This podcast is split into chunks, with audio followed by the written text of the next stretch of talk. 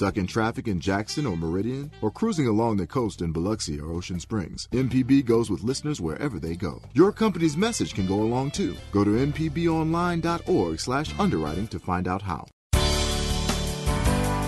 Good morning. It's 8:30 on Monday, February 25th. I'm Karen Brown and this is Mississippi Edition on MPB Think Radio. On today's show, we'll hear the latest on dangerous weekend storms that left at least one dead. Plus, new information that says hate groups are on the increase in Mississippi. And after Everyday Tech, learn more about the history of blackface and why the practice is still hurtful today. But we're not going to be accepted unless we're always acquiescing to the white power structure. So, black people performing in blackface was one acquiescing to the power structure, but it was also a parody of a parody right? So if you watch a lot of those black minstrel shows, what those black performers are doing are making fun of white people who are making fun of black people. That's all coming up. This is Mississippi Edition on MPB Think Radio.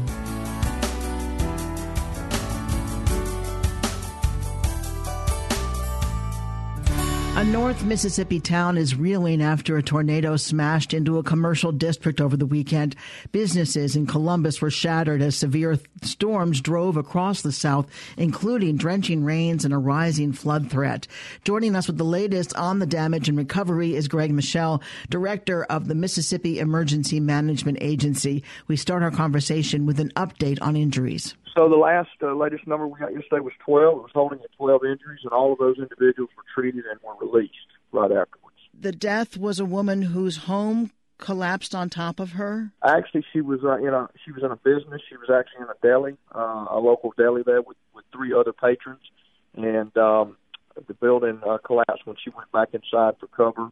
Um, the three patrons that were with her were injured, but they were later treated and released as well. Was the damage from this tornado confined to one part of Columbus, or was it more widespread? It's more widespread, and of course, as, as you know, this storm hit uh, just on the cusp of uh, of the evening hours, and uh, the individuals in Columbus didn't really know the extent of the damage until the next morning, which we knew that was going to be the case. But this storm uh, was on the ground for 16 minutes.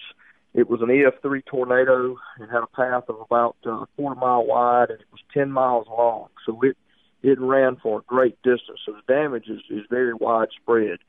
And for that reason, they really don't even even have a good number on the amount of structures that have been damaged.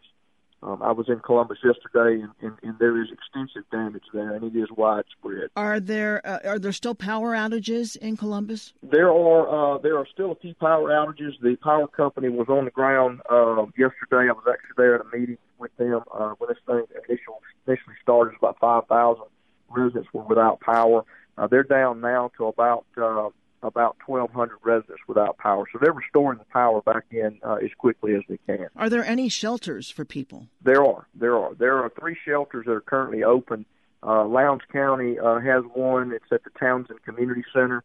And then there's also a shelter open uh, in Tallahatchie County, uh, in Charleston, at the National Guard Armory, and then Lee County also has a shelter open at the Bancor South Arena. And we're going to get to some of the other areas that were hard hit. But first, let me ask in the Columbus area, are there any roads closed? Uh, roads that are closed, most of the roads have been opened have been opened back up that were, that were uh, obstructed uh, by tornado damage from trees.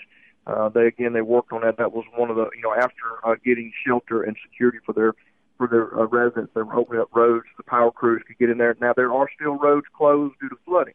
Uh, I don't have the exact number of those of those roads that were closed, but again, you know, just keep in mind that not only is Columbus dealing with tornado damage, but they're also dealing with uh, with flood, flooding that had uh, you know come before these tornadoes.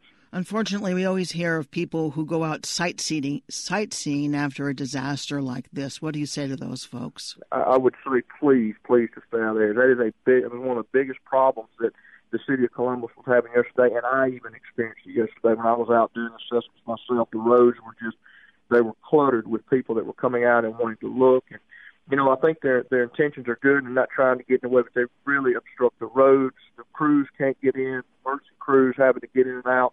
And I would tell people if you don't have a reason or a purpose for being in that area, please stay out and let the emergency responders and the first responders and the utility crews and the city officials do their jobs because it really slows them down when they come in there. What if people want to help? What if they have their chainsaws and they're ready to help clean up debris? What should they do? So they need to coordinate uh, everything that they're. First of all, thank you for people that are wanting to help. Uh, but let me give you some examples of what happens when you don't do what I'm about to tell you. People show up with chainsaws, they start trying to clear the areas. Number one, Again, it clutters the area, and then you've got city crews that don't know you're in there. Plus, you'll get people to go in there and start cutting trees that are maybe hanging, and it's very, very dangerous. I had some people yesterday got injured because they went in and started clearing trees, and uh, they'd be hanging on power lines. And, and cutting a tree hanging on a power line versus cutting a tree on the ground is a completely different event. So, anybody that is wanting to help, uh, they need to coordinate their activities uh, through the uh, uh, volunteer reception area that is that is there. Um, I'm trying. I'm gonna try to get you a phone number here real quick, and I'll give that back in just a second on who to contact. Uh, but uh, Cindy Lawrence, who is the emergency manager for uh, for Lowndes County, is, is is is put this out yesterday for anyone that wants to help coordinate. Call their emergency operations center and coordinate through there. And again, I'll get you a phone number here shortly to put out to those that want to help. Let's talk about the other counties that suffered damage because it appears to be a wide number. Yeah, so we've got, and again, you know, I want to reiterate that we've got we had flooding that preceded these two tornadoes. So we right now we have got 36 counties in the state of Mississippi that have been that have submitted uh, some type of damage report, um, and and many of those uh, counties are going to be making local proclamations uh, for uh, declaring states of emergency in some shape, size, or fashion. Um, we don't know right now if this is going to lead to another uh, proclamation for federal assistance. Uh, the governor will be signing a state of emergency today, uh, based on the information that we've seen. And of course, until we get a, a good handle on actually the damage across the state, uh, we don't know yet that we'll be seeking federal assistance, but it is certainly looking uh, uh, that that would be uh, that may be the case. Uh, MEMA released uh, a list of uh, damages and assessments. And just to give our listeners some examples, Grenada reports 100 homes and 22 businesses damaged, along with six roads damaged. In Lee County, 60 homes damaged. In Clay County, 69 homes damaged. So this really is a widespread disaster. Uh, it is. It is. And, and, like I say, we're seeing we're seeing uh, we're seeing flooding to the levels of previous records, and in some cases, we're seeing record flooding in some of our, uh, our rivers and, and, and tributaries and waterways. And of course, it's flooding areas that have never been flooded before. We're just getting a lot of rain. The ground is saturated. So yes, we're seeing widespread uh, widespread effects from uh, from this flooding. Um, Greg, before we let you go, did you get that phone number yet? Uh, yes, I do. So I'm giving you the number for uh, any of those individuals that would like to volunteer their services at 601 432 6779. 601 432 6779. That is correct. All right. Greg Michel is the executive director of MEMA, the Mississippi Emergency Management Agency. Thank you, Greg, very much. Thank you so much. In other news, hate groups are on the rise in the U.S., and the Southern Poverty Law Center lists 13 such groups in Mississippi. MPB's Jasmine Ellis has more. The number of hate groups in the U.S. has hit an all time high with a 30% increase over the last four years, according to the Southern Poverty Law Center. A report from the nonprofit says it tracked 1,020 hate groups in the nation last year. There are 13 organizations listed for Mississippi. Heidi Beirich is with the SPLC. She attributes the rise in hate groups to President Donald Trump. The number of hate groups has been rising broadly in the same time period from when Trump announced his run for office in 2015 and his presidency. And Trump has involved himself in demonizing rhetoric around a lot of groups. Folks will remember after the deadly Charlottesville riots that Trump said that there were good people on both sides. That kind of rhetoric has energized white supremacists. Beirich says the SPLC defines hate groups based on ideology and not violence. League of the South is one of the 13 groups listed as a hate group in Mississippi. Michael Hill is with League of the South. In a recorded video from the 2018 Nationalist Solutions Conference, he says white people need to take to the streets and take back civilization. We are facing an existential problem, not just in the South, but everywhere that the white man treads on this earth today. We are being destroyed as a people. The SPLC says citizens should take a stand against hate and ask local officials to combat hate groups. Jasmine Ellis, MPB News. Coming up, learn more about the history of blackface and why the practice is still hurtful today. That's after Everyday Tech. This is Mississippi Edition on MPB Think Radio. Country Music, the new documentary series from award winning filmmaker Ken Burns, comes to MPB TV later this year. But you're invited to our special preview screenings in Philadelphia and Meridian. Join us on March 28th in Philadelphia for the story of Mississippi's own Marty Stuart. And join us in Meridian Friday morning, March 29th for the story of the great Jimmie Rodgers. For more information about the preview screenings, visit ardenland.net. This is MPB Think Radio. Mississippi is our mission.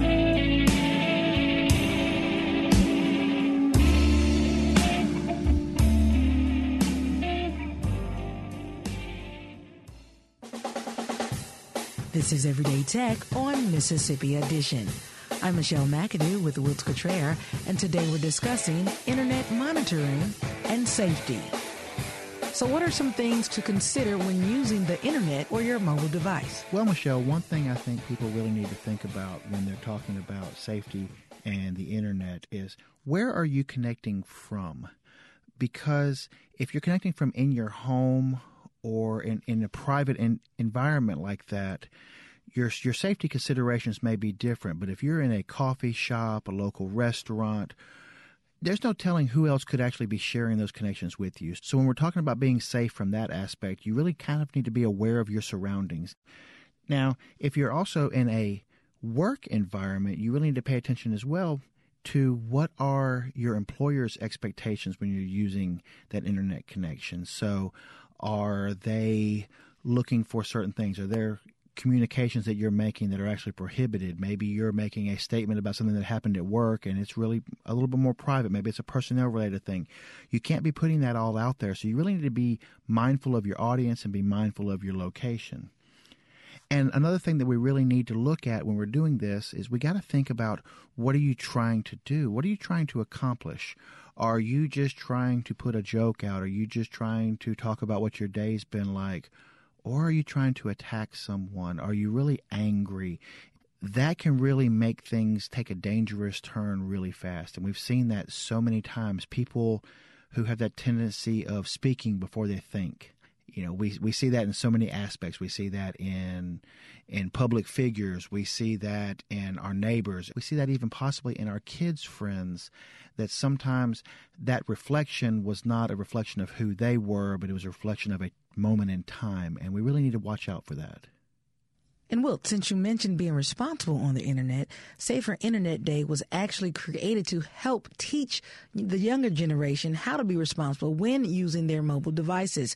Well, we really do because unlike maybe when you and I were growing on up, a lot of the dangers we were exposed to were right there in our neighborhood and you had you had neighbors looking out and you had people that you went to church with down the street that were able to look out for you and you know if you did something really crazy by the time you got home that night your mama knew.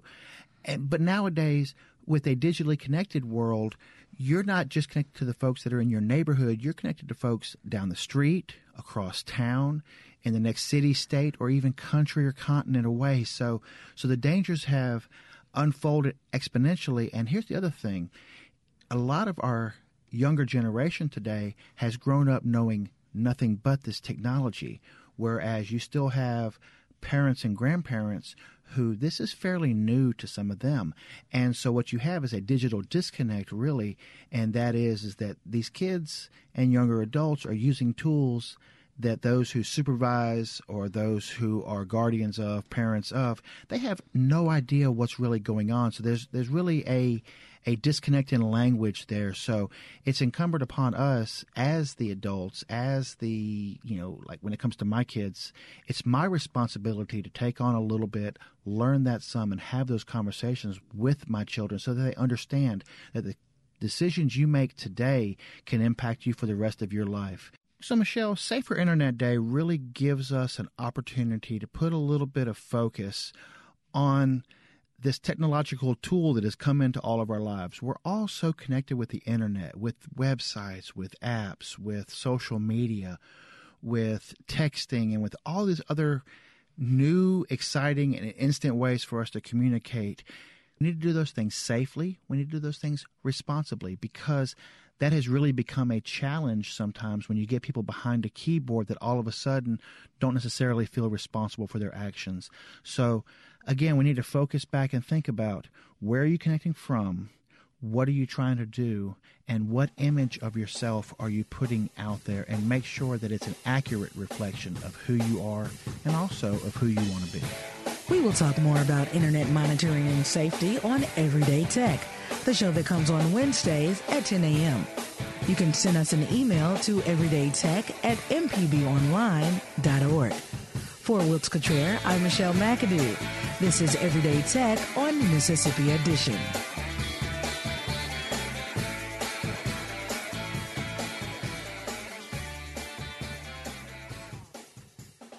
Donating your change to MPB just got better. Visit mpbonline.org slash support. Change donors are now change sustainers with instant benefits like passport streaming video and home delivery of our fine-tuning program. If you'd like to give a set amount every day, now you can. Donations are charged directly to your card, which means you can earn points and a tax deduction. Visit mpbonline.org slash support and become an MPB change sustainer today.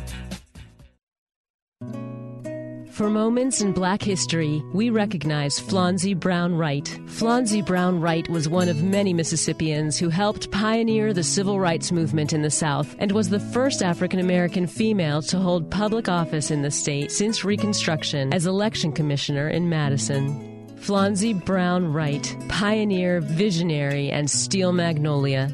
This has been MPB Moments in Black History.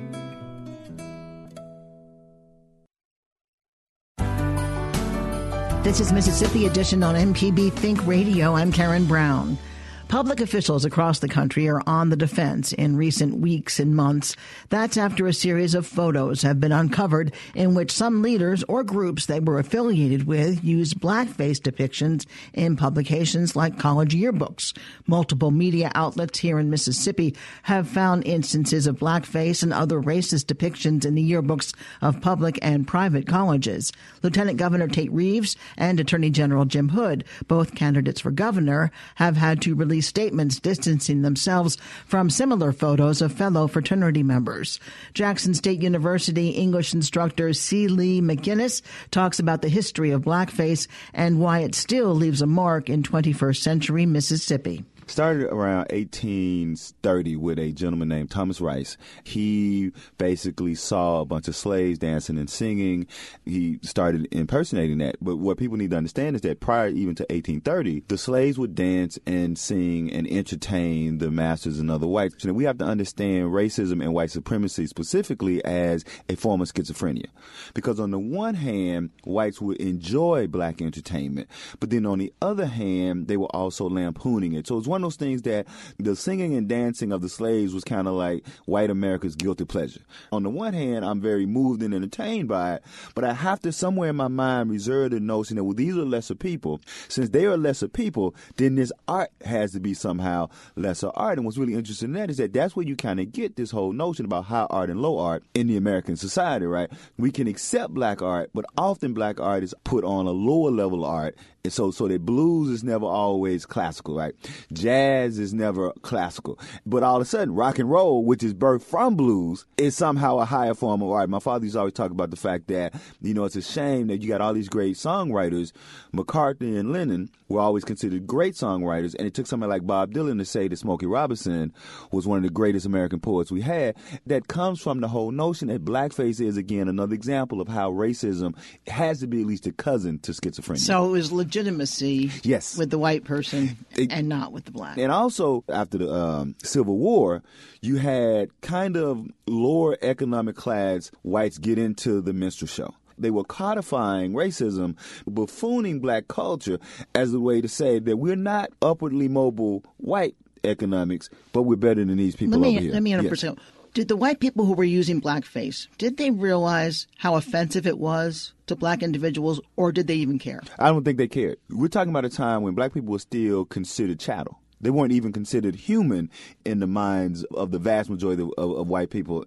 The fact that they would even consider that this is offensive to black people is not even an issue. The issue is, is this something that I can kind of co-opt as a way to entertain the upper level economic whites? And, you know, if I'm also codifying black people in a lower place, then that's even better.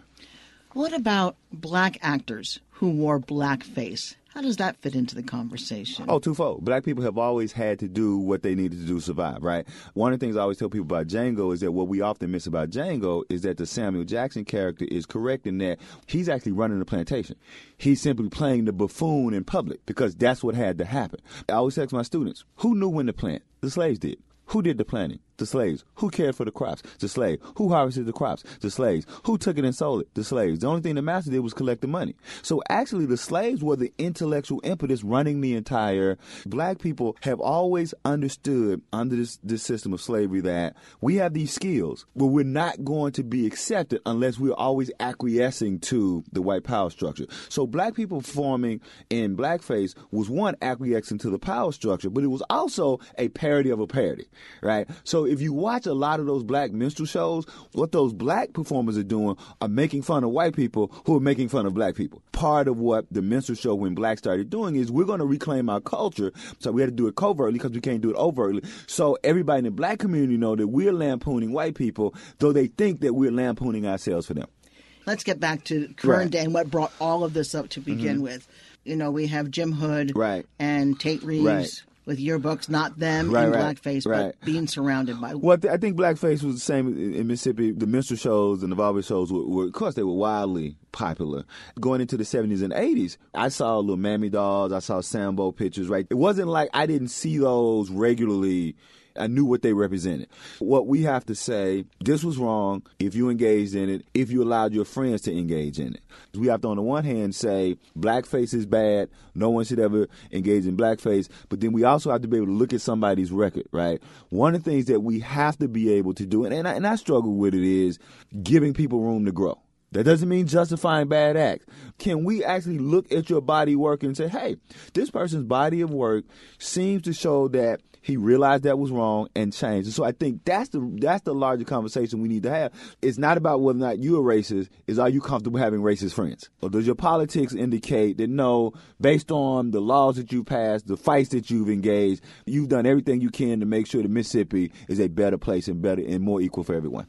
When you're in high school or in college and you're pledging a fraternity, say, and you're and you're stupid. Let's be clear. You're in high school and college yeah, and you're stupid. And you're drinking. I mean, it isn't like you tell you for hey, don't drink, right? Don't do drugs, right? So if you're pledging a fraternity and the people you're trying to impress or mm-hmm. they're in blackface. I, you're not likely to say, "Hey, right." I, I cut tell, it out. We have to have those conversations with our students. I tell my students, "We'll forgive you for what you say. We never forgive you what you write." Clearly, now we to forgive you for what pictures you take. It's a lesson to say, "Look, to young people, there's no such thing as privacy anymore. We digitize everything. I think it's a greater lesson that we start telling young people as early as high school and junior high be careful what you make public. We need to examine the policies of these people, but we also need to use these as teaching tools. We need to have all kids of color in a room asking them, Do you understand why this is bad? Because if they don't understand why it's bad, then it's going to continue happening. C. Liegh McInnis is a poetry and short story writer and an English instructor at Jackson State University. Thanks for being with us. And thank you guys for having me. I appreciate it. Stay tuned to MPB Think Radio for a full slate of Mississippi based programs all morning long. Coming up at 9 o'clock, it's At Issue on Think Radio. Then at 10 o'clock, it's Now You're Talking with Marshall Ramsey. And at 11, stay tuned for Southern Remedy Healthy and Fit. Did you miss part of the show today? Find past episodes of this and other Think Radio programs online by visiting mpbonline.org. You can also download the MPB Public Media app from the Apple or Google Play stores, or you can subscribe to Mississippi Edition in your favorite podcasting app. I'm Karen Brown. Join us again tomorrow morning at 8:30 for the next Mississippi edition, only on MPB Think Radio.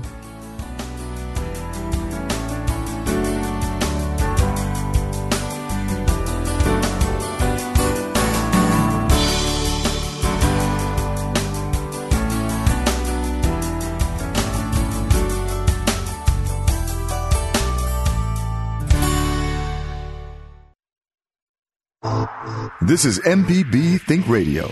Mississippi is our mission.